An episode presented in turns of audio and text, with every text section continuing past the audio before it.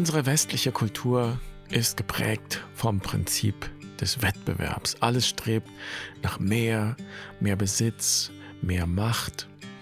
Und der größte anzunehmende Machtverlust, der Super-GAU des Lebens sozusagen, blüht uns allen. Am Ende, wenn man so will, der Tod. Denn da verlieren wir alle Macht und nehmen nichts mit auf die Reise. So betrachtet jedenfalls eine erlösungsorientierte Spiritualität das Leben und die Welt und folglich betrachtet sie den Tod als größten Misserfolg des Lebens, als finales Scheitern. Und deshalb gibt es ja auch die Vorstellung, dass uns der richtige Glaube oder das richtige Verhalten irgendwie vor diesem finalen Absturz retten könnte am Ende. In einer schöpfungsorientierten Spiritualität sieht das ganz anders aus. Franz von Assisi spricht zum Beispiel geradezu zärtlich von unserer Schwester, dem leiblichen Tod, eine Freundin, die uns kein Leid antut, so heißt es wörtlich im Sonnengesang. Und um diese Spiritualität, die den Tod nicht fürchtet, soll es heute gehen. Herzlich willkommen bei Barfuß und Wild. Ich bin Jan, schön, dass du dabei bist und ich freue mich, diese Folge mit dir zu teilen.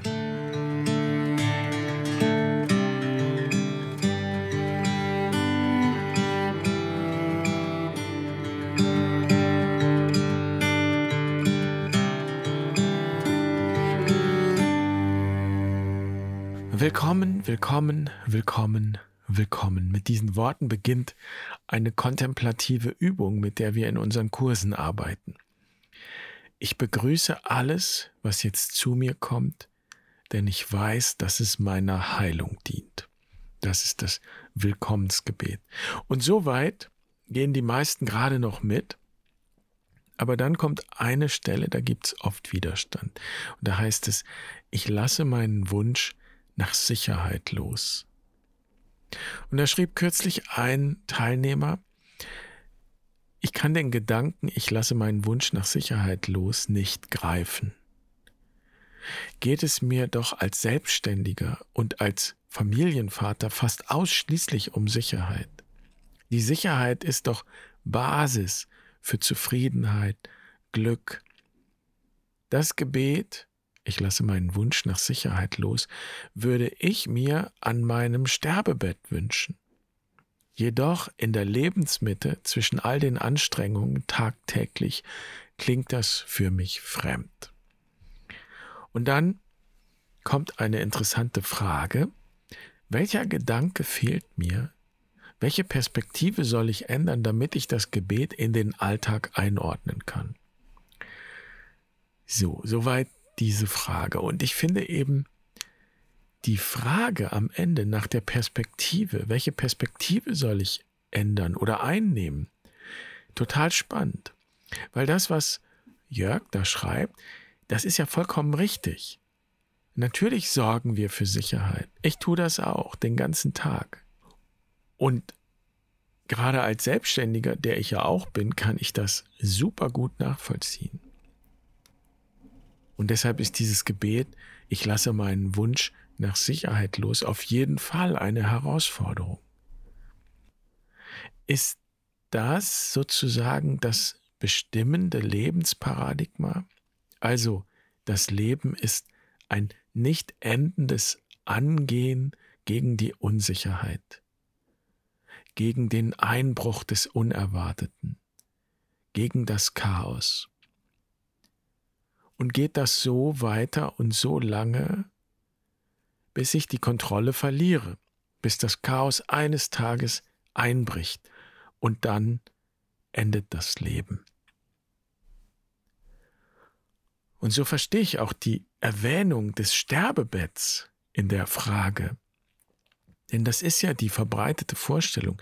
Wir leben und leben und leben und wir mühen uns, am Leben zu bleiben und die Dinge unter Kontrolle zu kriegen und irgendwann sterben wir dann.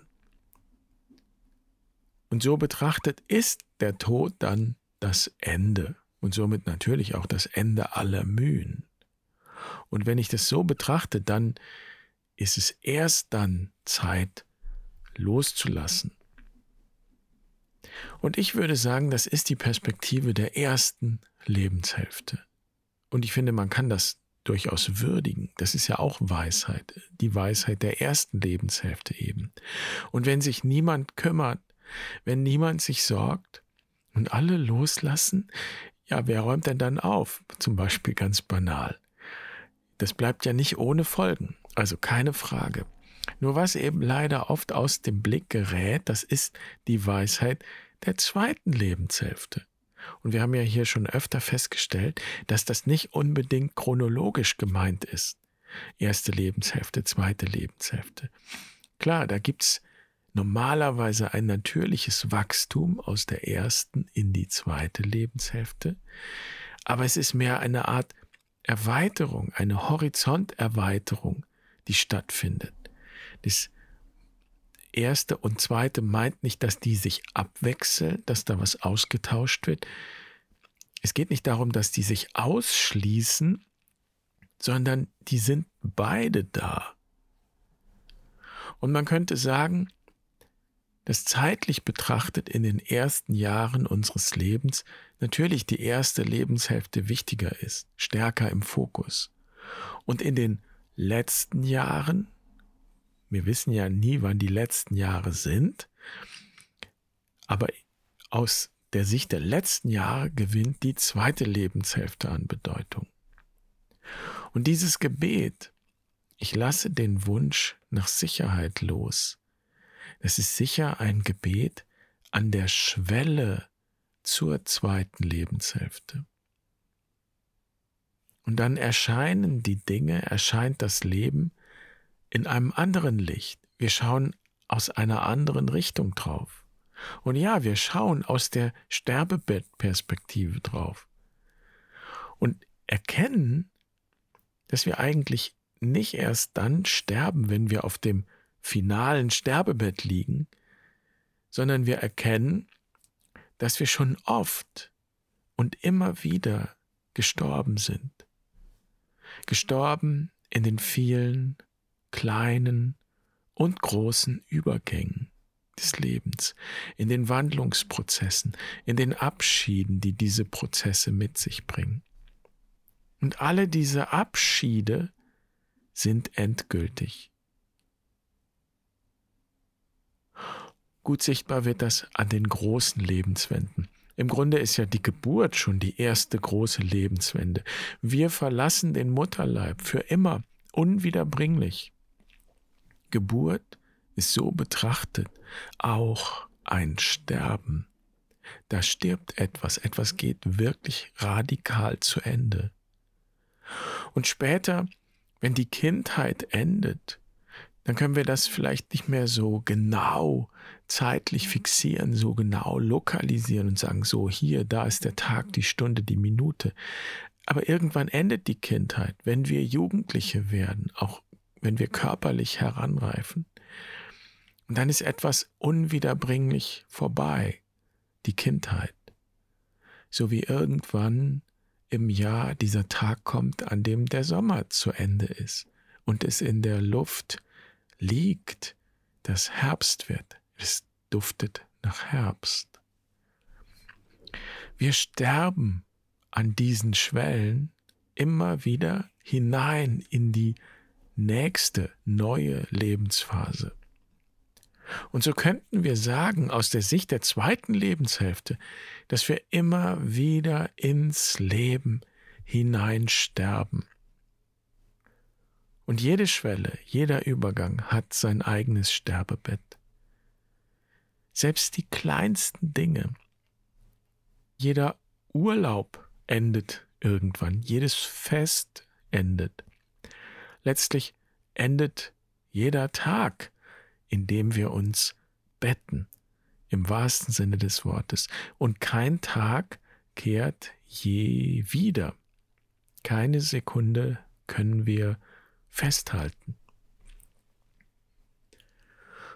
Und die Weisheit der zweiten Lebenshälfte besteht darin, das ganze Leben in all diesen kleinen Übergängen und Abschieden als eine Vorbereitung auf die jeweils nächste Schwelle zu betrachten.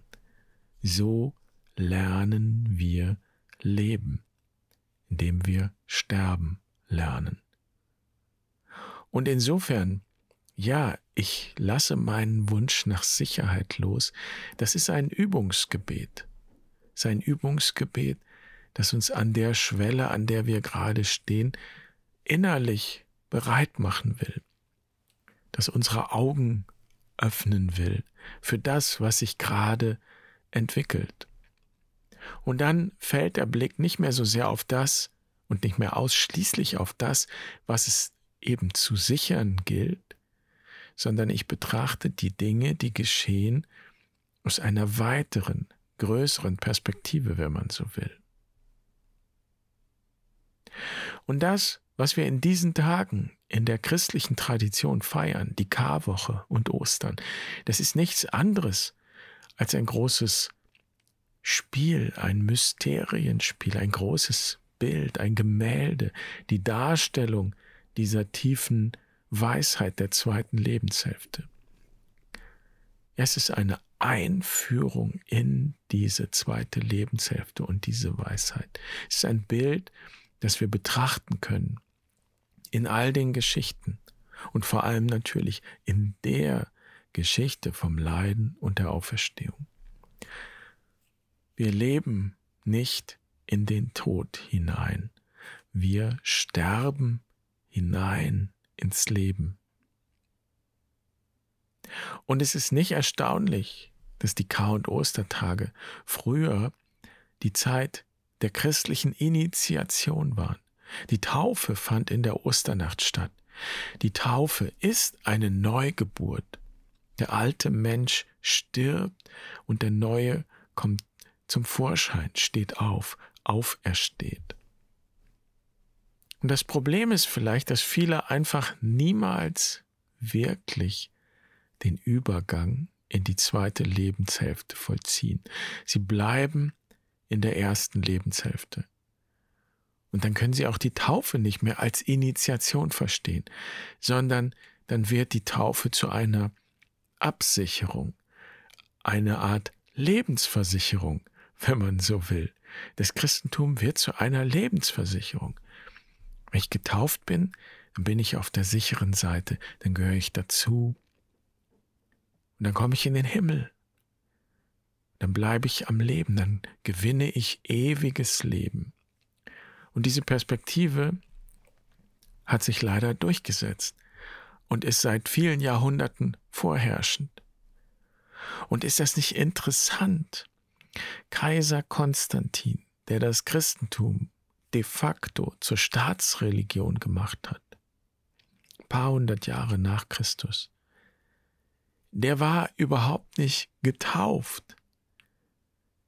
Er hat sich erst auf dem Sterbebett taufen lassen. Wir wissen nicht so genau, warum das so war, aber wir wissen, dass das Christentum nun nach Konstantin und durch Konstantin und mit ihm zu einer Religion geworden war im institutionellen Sinn. Also das Christentum ist ein Zugehörigkeitssystem geworden. Und die Frage der Zugehörigkeit, eben der Versicherung auf der richtigen Seite zu stehen, das war wichtiger geworden als die Lebensschule, die das Christentum bis dahin gewesen war. Ein persönlicher Weg, ein Weg der Initiation, ein spiritueller Weg, auch ein Weg der Befreiung, ein Weg in die zweite Lebenshälfte hinein. Und die Auswirkungen dieser Verschiebung oder Reduzierung, kann man ja auch sagen, spüren wir bis heute. Die erste Lebenshälfte ist geprägt von dem Wunsch nach Sicherheit. Und so ist sie auch geprägt von einem Dualismus. Wir wollen wissen und klären, was gut ist und was schlecht ist, was hell ist und was dunkel ist.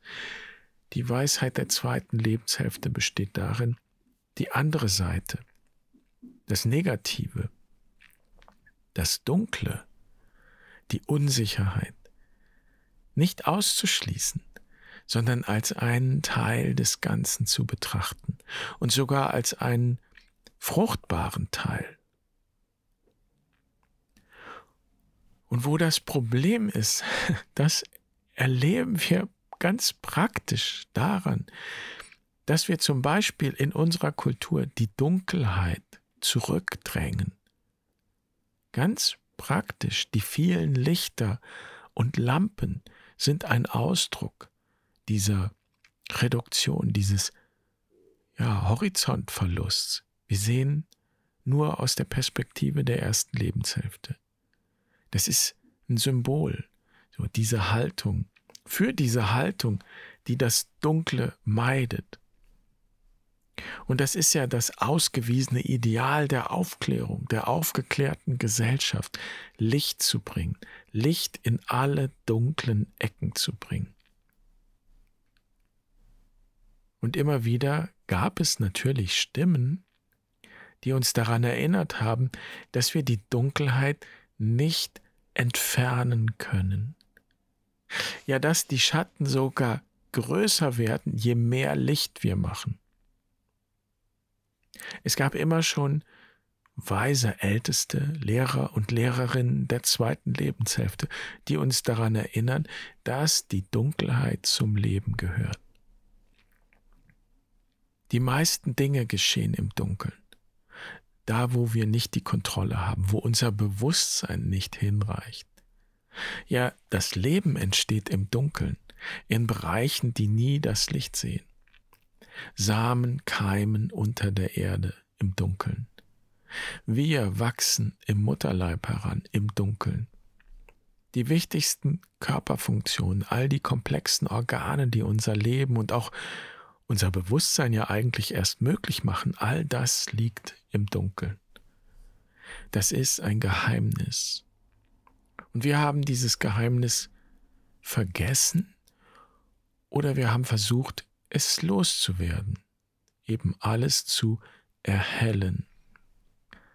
Und das Gebet, ich lasse den Wunsch nach Sicherheit los, ist eine Einladung, sich auf die Perspektive der zweiten Lebenshälfte einzulassen und damit auf die Dunkelheit, die dunklen Seiten nicht auszuschließen, sondern in den Blick zu nehmen, nicht um sie zu lösen, nicht um sie zu erkennen im Sinne von verstehen, auflösen, sondern um sie zu leben, um sie zu verwirklichen, und auch die Karwoche, das Leiden und die Auferstehung, diese Tage erinnern uns daran und laden uns ein, abzusteigen, hinabzusteigen in die Tiefe, in die Dunkelheit und all das anzunehmen, was uns Angst macht, was wir gerne meiden.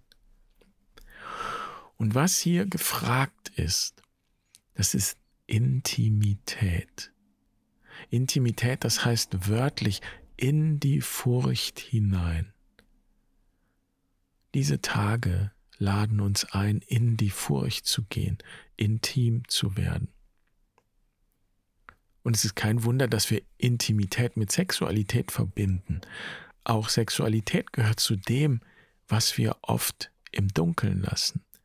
Beziehungsweise so, wir leben in einer Welt, voller Sexualität und sexuell aufgeladenen Bildern, aber wir erleben wenig Intimität.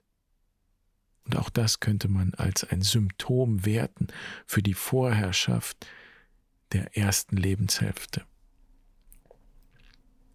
Und ich möchte nochmal unterstreichen, es geht nicht darum, die erste Lebenshälfte zu überwinden oder zu beenden oder diese Perspektive zu streichen.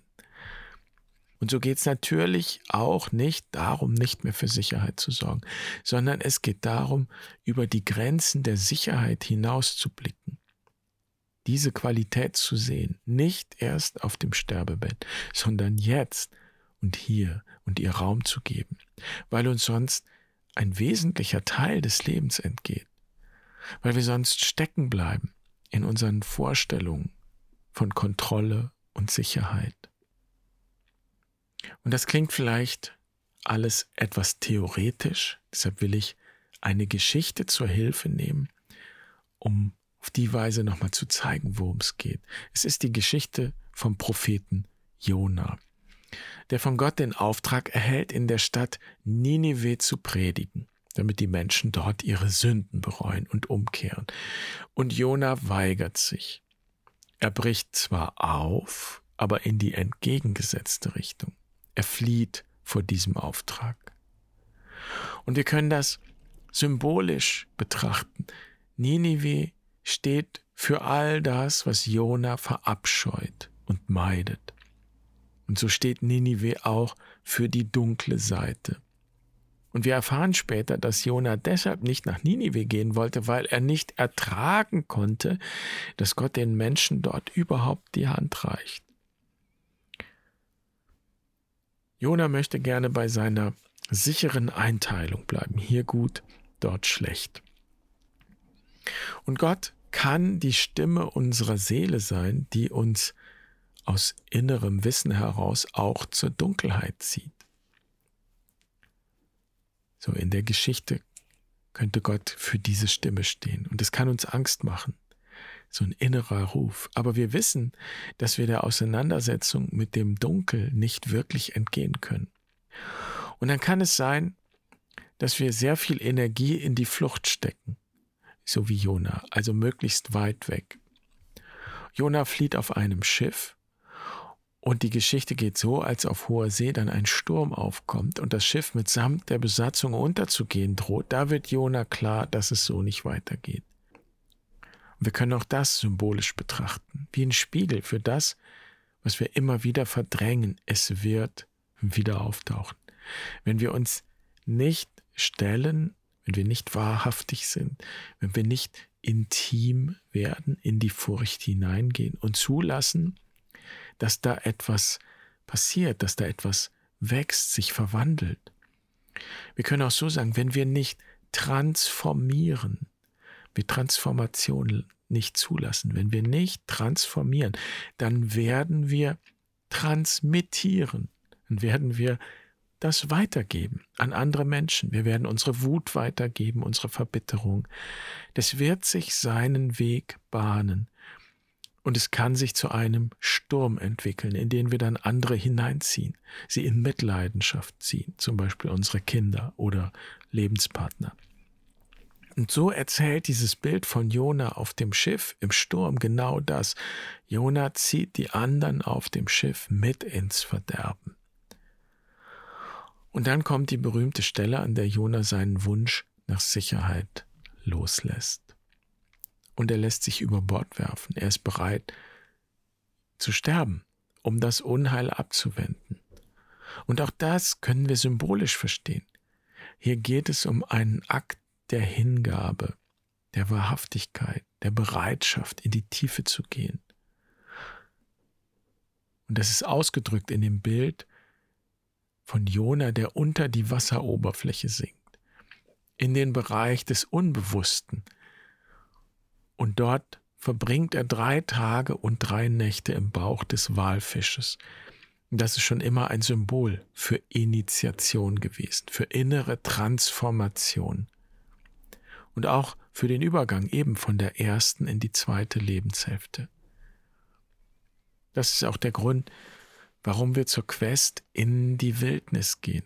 Vier Tage und vier Nächte im Schoß der Mutter Erde und im übertragenen Sinn im Bauch des Walfisches. Und es lohnt sich auch den Walfisch nochmal zu betrachten als Symbol. Walfische sind Säugetiere. Evolutionär betrachtet sind es Landtiere gewesen, die wieder ins Meer zurückgegangen sind. In der Geschichte symbolisiert der Walfisch also diese Qualität der Rückkehr zum Ursprung, um von dort aus neu geboren zu werden. Und das ist Initiation. Und das war ursprünglich einmal das, was in der Osternacht eben rituell vollzogen wurde, die Neugeburt, der Tod des bisherigen und der Beginn des Neuen. Oder wie es Paulus formuliert, nicht mehr ich lebe, sondern Christus lebt in mir.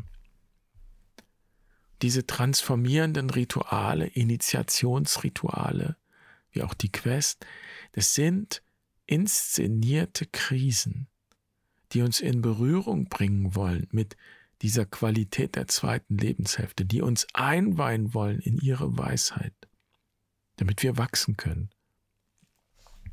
Und so ist dieses Willkommensgebet zu verstehen an der Schwelle. Ich lasse meinen Wunsch nach Sicherheit los. Und es geht noch weiter. Ich lasse meinen Wunsch nach Bestätigung los. Ich lasse meinen Wunsch nach Kontrolle los. Die Einladung ist also, sich auf dieses Geheimnis einzulassen, den Weg der ersten Lebenshälfte nicht zu verlassen, aber zu erweitern, würde ich sagen. Eine Brille aufzusetzen, eine neue Brille. Das bedeutet, den Weg des Entweder-Oder zu verlassen und sich auf den Weg eines sowohl als auch zu begeben. Das ist der Einstieg in die zweite Lebenshälfte. Wir können auch sagen, das ist der seelenorientierte Weg, ein innerer Weg. Meister Eckhart formuliert das so, theologisch, in der Seele wird Gott nicht durch Hinzufügung gefunden, sondern durch den Prozess der Verminderung. Und das ist gemeint, wenn es heißt, das Sterben zu lernen, den Weg der Verminderung gehen, ins Leben hinein.